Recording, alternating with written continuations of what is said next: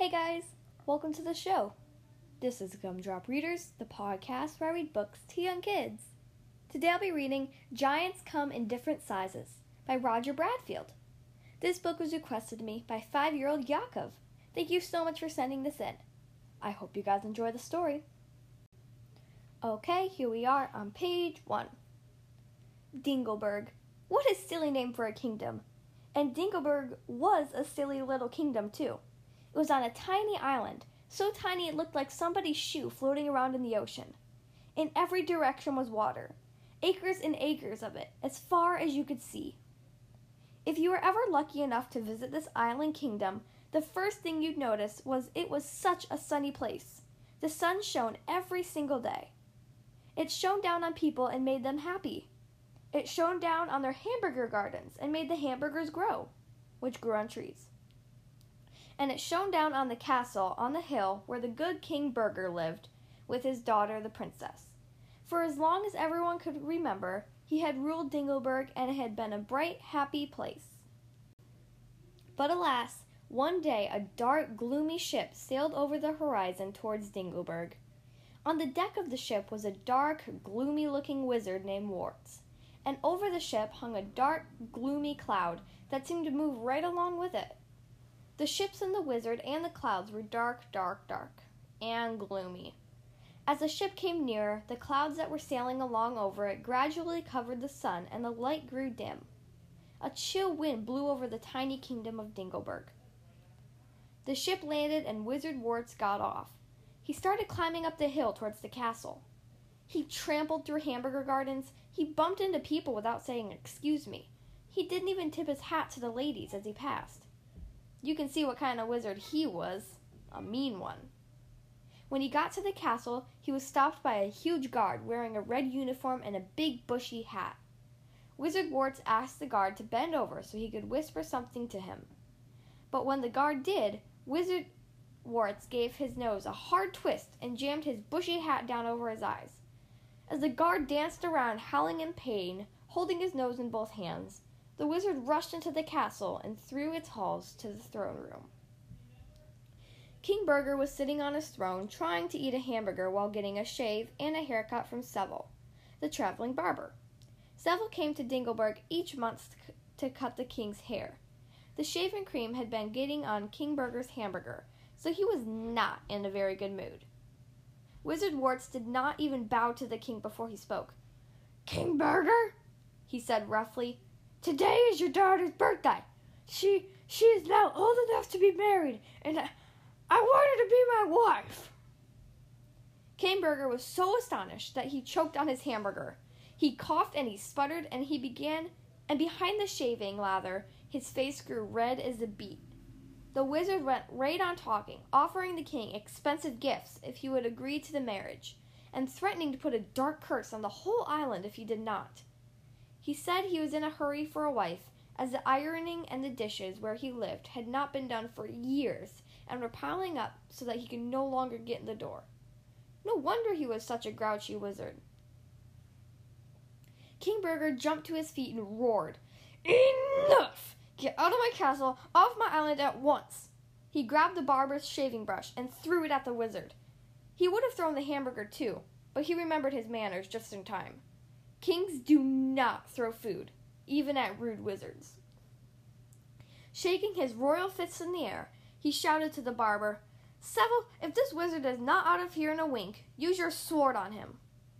The young traveler, traveling barber was glad of a chance to serve the king, and besides, he wanted to marry the princess himself. He did not have a sword, but he started after Wizard Warts with his barber's scissors. Wizard Warts was out of the castle in a wink, pausing just long enough to stomp on the toe of the poor guard at the entrance.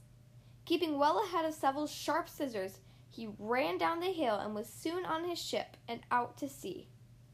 You'll be sorry, the wizard shouted back at Seville. Of all of Dingleberg will be sorry. With that, he pointed a long, crooked finger at one of the dark clouds hanging over his ship. Then he chanted, Dark and weary, sad and neary, stay and make this silent dreary. The gloomy ship turned slowly around and sailed back into the direction from where it had come from. Although the wizard finally disappeared over the horizon, the darkness did not. The cloud stayed, blocking out the sun. It stared there all day, and the next, and the next, and the next. A month passed, and as usual, Seville the traveling barber stopped at the island to cut the king's hair. He found Dingleberg a completely different place. It was no longer full of sunshine. The cloud was still hanging over the island, keeping it dark. He found the people worried. The hamburger crop without sunshine had begun to wither and die. A dying hamburger plant is a sad thing to see. Worst of all, the children were unable to play in the bright sunshine and grew unhappier with each passing day. Seville the barber learned that many ways had been tried to move the cloud. The old cannon standing by the gate of Dingleberg Castle had been pointed skyward and fired, but the cannonball had simply disappeared into the murk. Huge fires had been built, but the cloud was too high for the heat of the flames to reach it. Seville even saw people on their roofs throwing things at the cloud, things like shoes and bricks and hamburgers. But of course, this didn't do a bit of good either.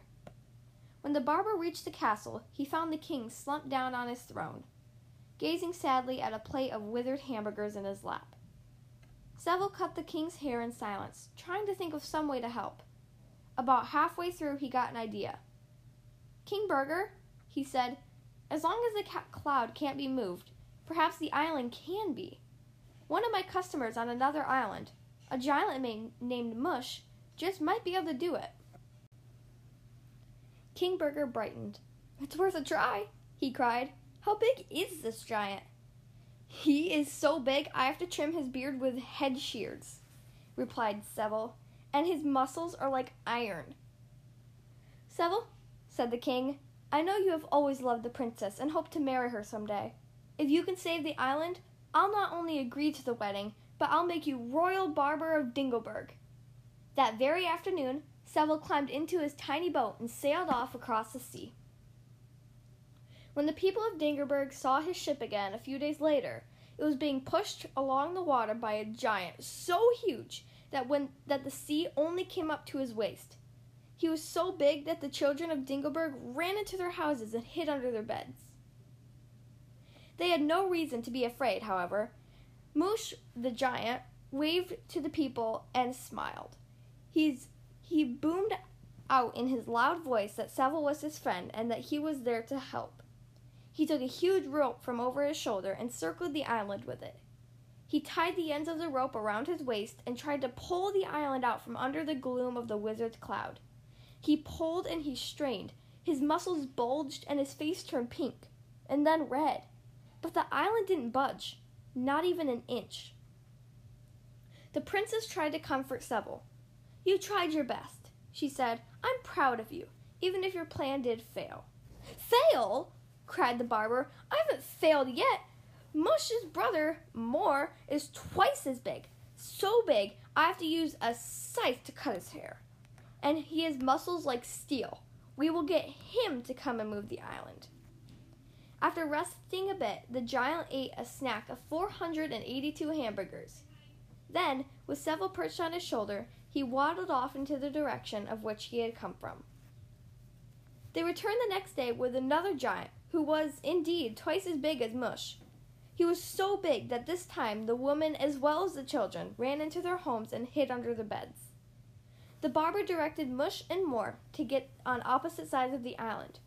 This time, Moore pulled on the rope while his brother pushed.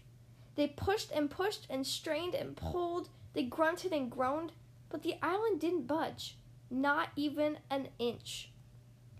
This time the disappointment was too much for the princess. She broke into tears. What will become of Dingleberg under this horrid dark cloud? Even Mush and Moore have failed. Failed? cried the barber. They haven't failed yet. Their cousin, their cousin Most is as many times bigger than they are. So big I have to cut his hair with a horse-drawn mower. Yes, cried Mush and Moore. Cousin Most is much larger and stronger than we are. We didn't ask him before because he had the sniffles and shouldn't get his feet wet, but he'll come if we really need him.